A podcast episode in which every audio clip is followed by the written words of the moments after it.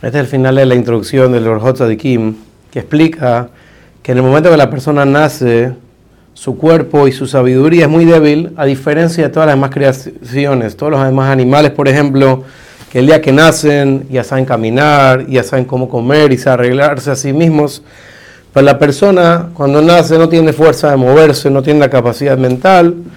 y así la persona tiene que entender que toda su vida tiene que trabajar en su forma de crecer y en su neshama, cómo tiene que crecer constantemente, porque la persona al principio de su vida se da cuenta que se comporta como un animal, por así decirlo,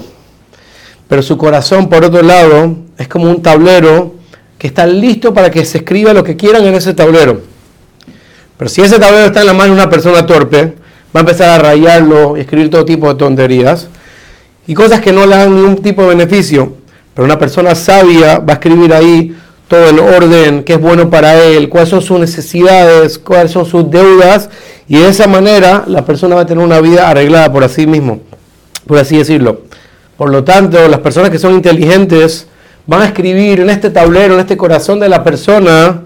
la escritura divina, que es la Torah, que es la mitzvot, que es las buenas cualidades, que es la verdadera sabiduría de la vida de la persona, y de esa manera la persona va a escribir en su tablero limpio algo que va a hacer que su alma que su alma brille como el brillo del cielo. Más allá de eso, hay que saber que todas las cualidades que tienen las personas,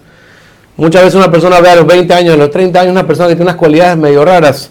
Dice el Orjot Tzadikim, esas cualidades ya las tenía la persona de que era chiquito. Nada más que cuando uno es chiquito, muchas veces esas cualidades no las vemos que salen a explotar al cien por ciento, porque los niños tienen miedo de los grandes, o no tienen esa fuerza de expresión, por así decirlo. Por lo tanto, ya que esas cualidades están de, en las personas de chiquitos, entre más temprano la persona empieza a trabajar en sus cualidades y arreglarlas, más fácil para la persona. Pero entre más mayor se pone la persona, más difícil son arreglar y, cual, y cambiar esas cualidades. Porque se compara a un pedazo de metal que está bajo la tierra por muchos años y poco a poco se fue oxidando ese pedazo de metal.